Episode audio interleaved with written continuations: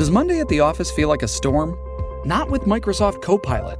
That feeling when Copilot gets everyone up to speed instantly? It's sunny again.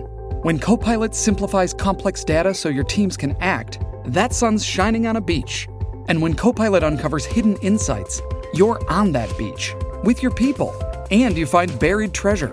That's Microsoft Copilot. Learn more at Microsoft.com/slash AI for all. Welcome to The Point for October 16th. I'm Lauren Dezenski, co author of The Point.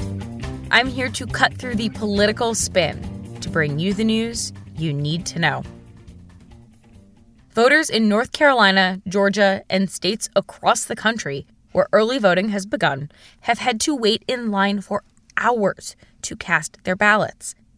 One reason they're doing this, despite being in the midst of a pandemic, they tell CNN they don't trust the mail to deliver their ballots.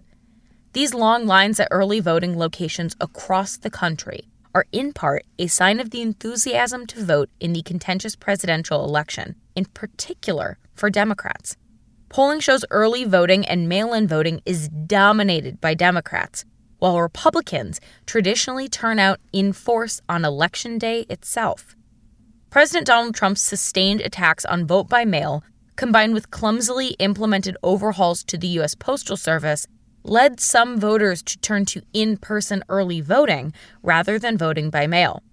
As the COVID 19 pandemic escalated, many states eased their requirements for voters to cast absentee ballots, and some states changed their laws to conduct the 2020 election almost completely through the mail. Trump and his campaign subsequently launched a sustained attack on vote by mail filing lawsuits to try to block states from sending mail in ballots to all registered voters. Those lawsuits have largely been unsuccessful.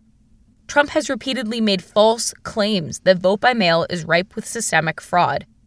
Again, that is false when multiple states have conducted all mail elections with little evidence of fraud for years.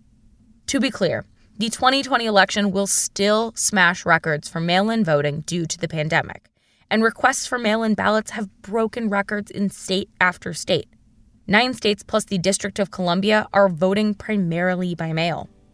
So let's get to the point.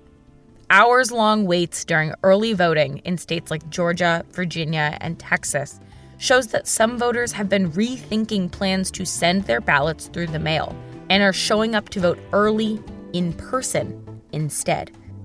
And that is the point for October 16th, 2020. Thank you for listening. For more updates throughout the week, including our Sunday night campaign edition, subscribe to the Point newsletter at cnn.com slash the point. If you like this audio briefing, you can get it every single weekday on Google Home or Amazon Echo, or subscribe on Stitcher or Apple Podcasts or your favorite podcast app so you never miss an episode.